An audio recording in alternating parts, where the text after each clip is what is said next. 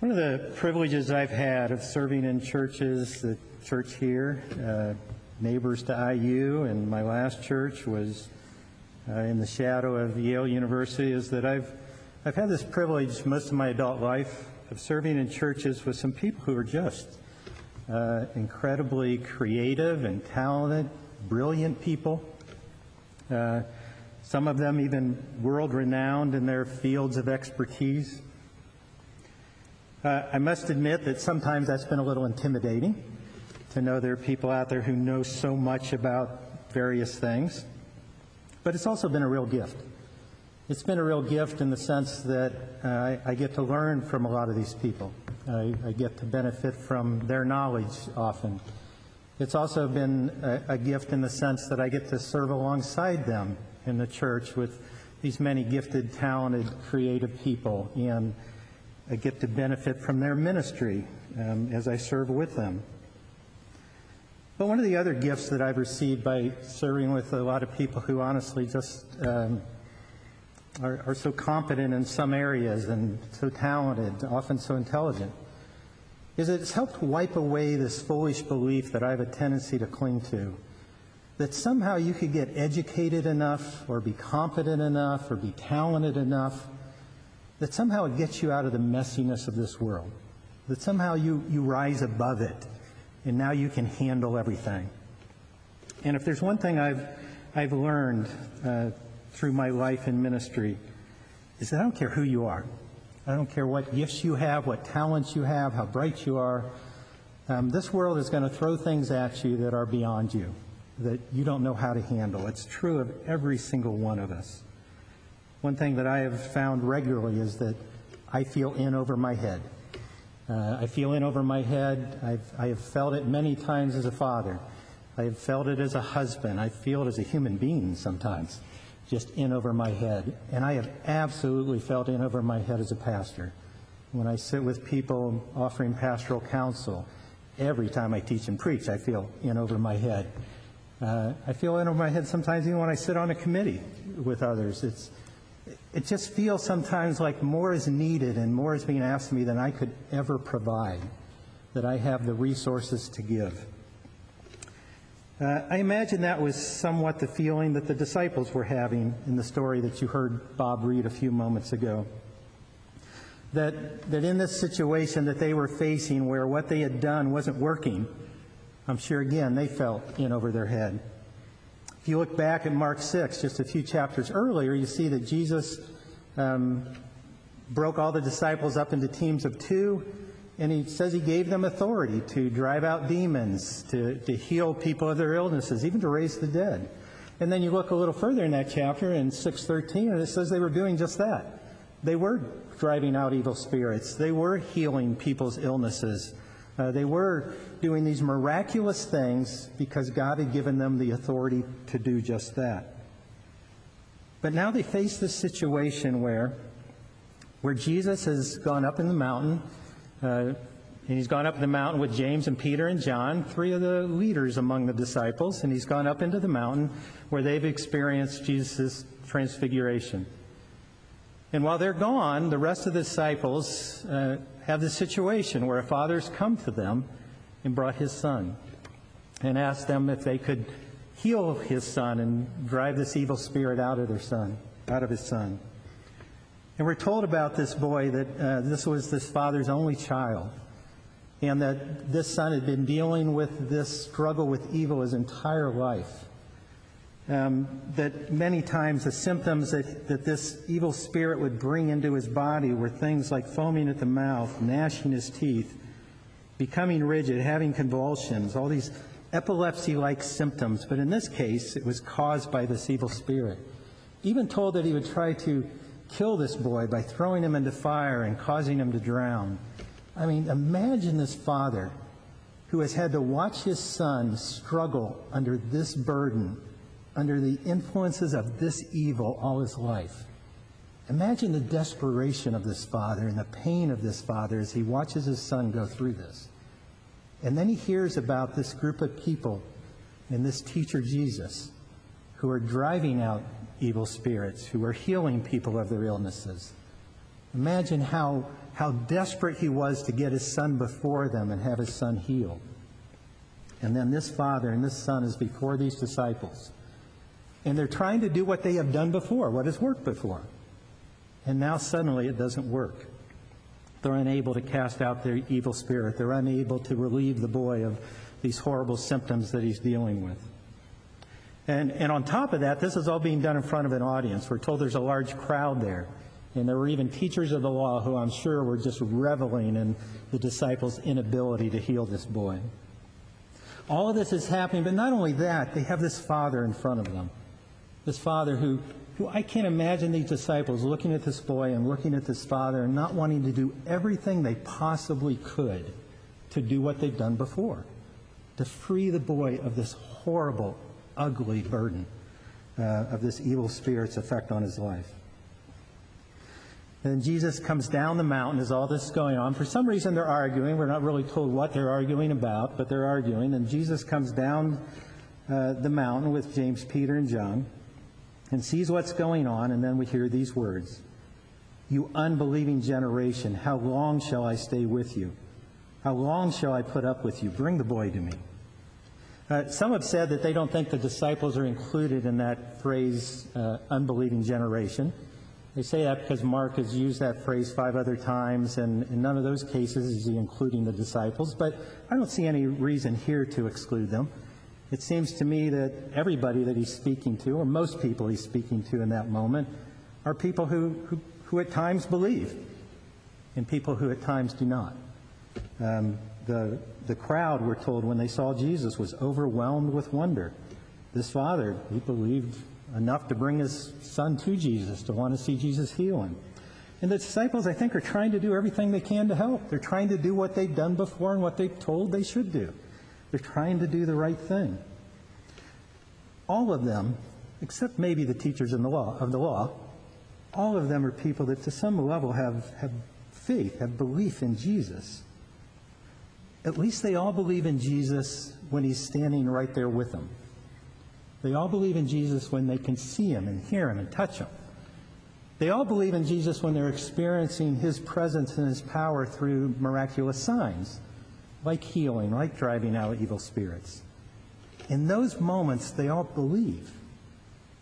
But right now, it seems like they're struggling with that, especially as disciples. And I think Jesus is saying to them, What will happen when I'm not with you? What will happen when I return to be with my Father? Then will you believe? What happens when you run into these obstacles where what you've done and what you believe should happen and will happen doesn't? Now will you believe? When, when everything doesn't go according to plan, when everything doesn't happen the way you expected God to act, then will you believe? And it seems like in that moment, his disciples turned away from belief, turned to unbelief, turned to putting faith or belief maybe into themselves or into some formula or into something else.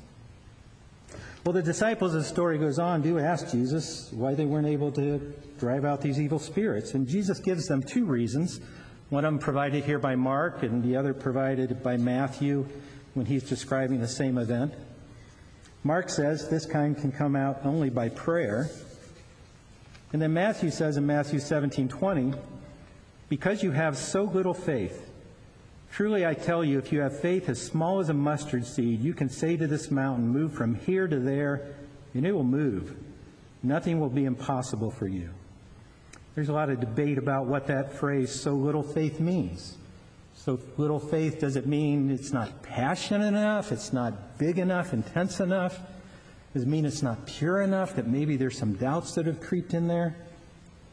Does it mean it's faith that um, is so inconsistent, it, it doesn't stay focused on that which truly is deserving of your faith?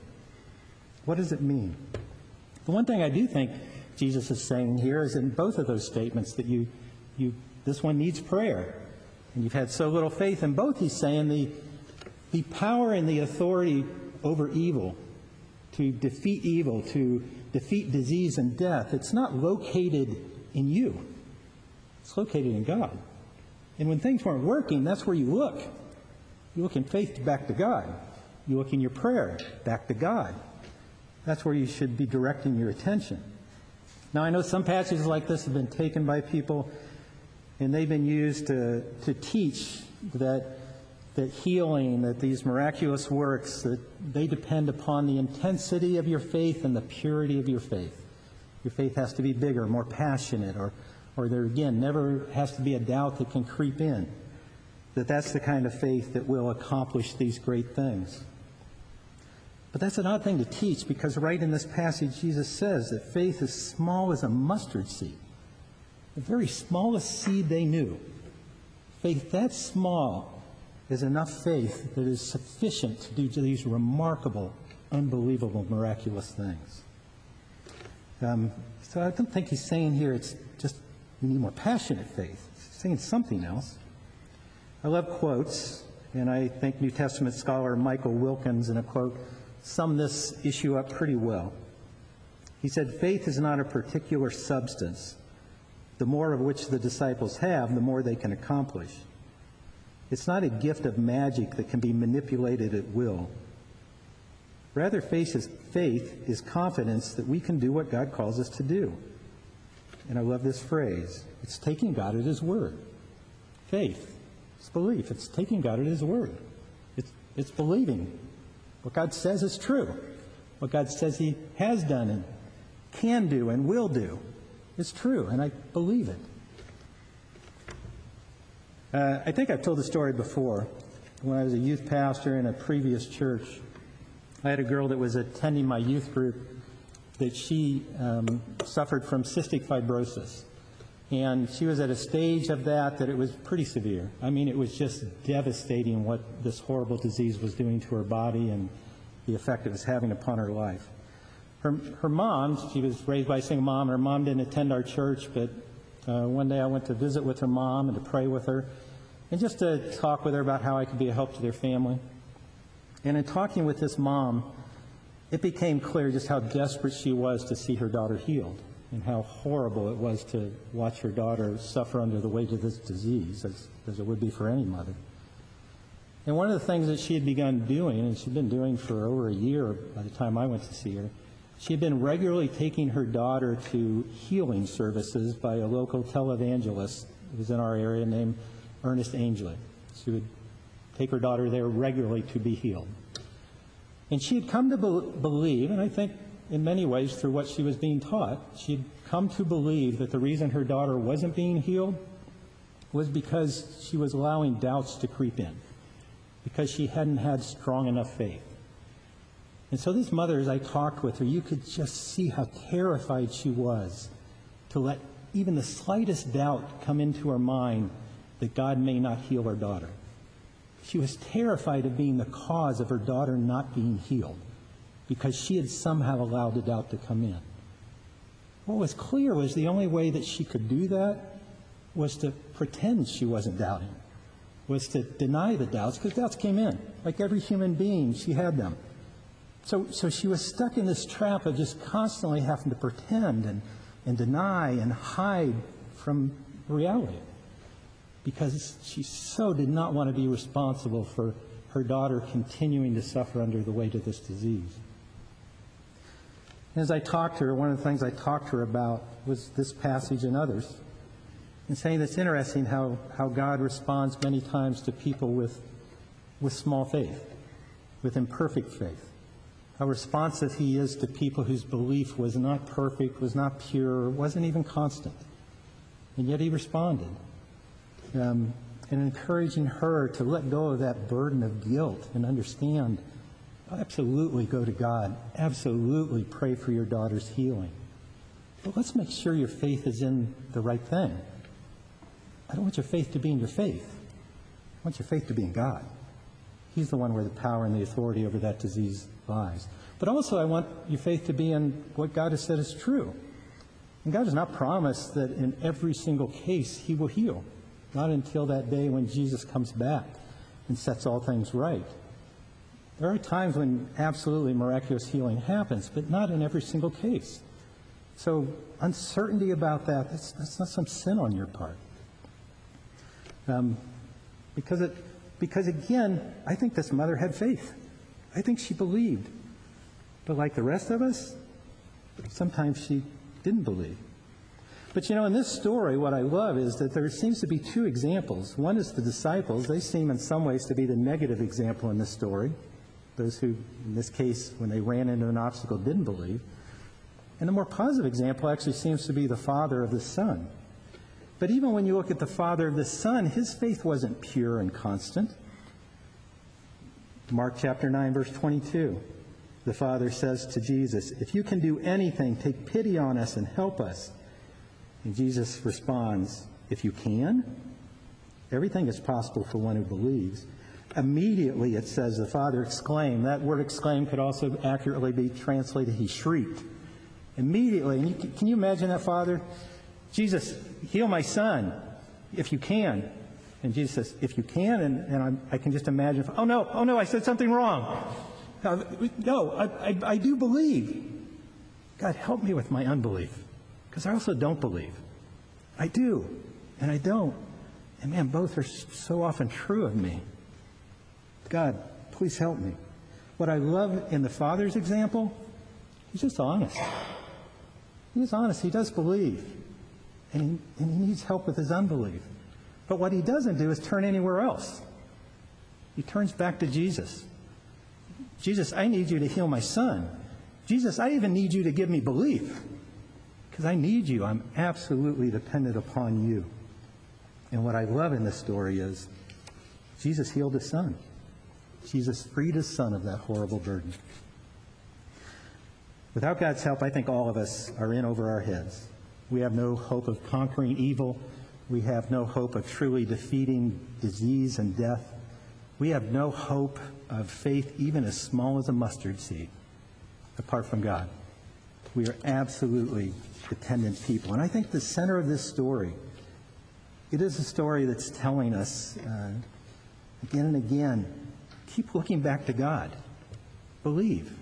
Don't, don't, every time something doesn't go according to plan or every time something's confusing or you don't understand, don't suddenly look elsewhere for what only God can provide. Don't look to self reliance. Don't look to others to provide what only God can provide keep turning back to Him. One more quote, this one from theologian Alister McGrath. He says this The efficacy, the effectiveness of faith does not rest upon the intensity with which we believe, but in the reliability of the one in whom we believe. It is pointless to trust passionately in someone who is not worthy of trust. Even a modicum of faith in someone who is totally reliable is vastly preferred keep turning back to the only one who truly has the authority and the power that we depend upon. Keep turning back to the only one who really can resolve so many of these obstacles that we faced. When we are truly in over our head, look to the one who has the power to save and to rescue and to provide and to sustain. Don't give up and look at someplace else. I am starting to understand that when I have that feeling that I'm in over my head, whether it's as a pastor, a father, or counselor, or whatever it is, that sometimes what I need to do is actually stop and listen to that feeling a little bit. Sometimes what I need to do is stop and say, Yes, I am in over my head. This is too much for me. And I need to look beyond myself, and I need to look beyond other people, and I need to look beyond all those little things I feel in control of and I need to look to the one who truly does have authority and power over everything. We are in over our heads. Now, we're not helpless. It's not that we have no abilities or resources. God has given those and calls us to be responsible with them. But every single one of us is deeply and utterly dependent upon God. There are things that we absolutely need, we cannot provide for ourselves. And I think sometimes those in over our head feelings are our opportunities to remember that and to hold on to that more tightly. We absolutely are dependent upon God. The good news is God's with us. We're not alone. He absolutely cares about, about us. We're not alone, uh, but we, we do sometimes make a mess of things when we act as if we are. And it's that opportunity to remember we're not. The God we depend upon is here for us. So, two really quick points of application, and these seem probably pretty obvious, but I'm going to say them anyways. Uh, one is, I think we should expect unbelief. I think we should expect, yes, that's going to be a battle and a struggle for us, all of us. Um, it is always right there, just around the corner, waiting to creep back in, isn't it? I believe, and man, in a moment, I let go of that belief and I turn someplace else. I give up on God and I trust in myself, or I trust in something else that I feel more in control of. We ought to expect it, to know that that's always a danger that's lurking. And in those moments when we, when we hit those obstacles, we have that in over our head feeling, we ought to remind ourselves wait a minute. Yeah, I'm letting go of belief again. I'm turning away from the one who truly is worthy of my faith. And we ought to confess it. We ought to own it, not hide from it or run from it. Uh, and we ought to go back like that father to God and say, God, I do believe. Help me in my unbelief. And second, we ought to pray. Again, seems like such an obvious, the Christian answer. Pray. But like the disciples, I think that's so seldom where we turn when we feel in over our heads. That just doesn't feel certain enough. It doesn't feel active enough.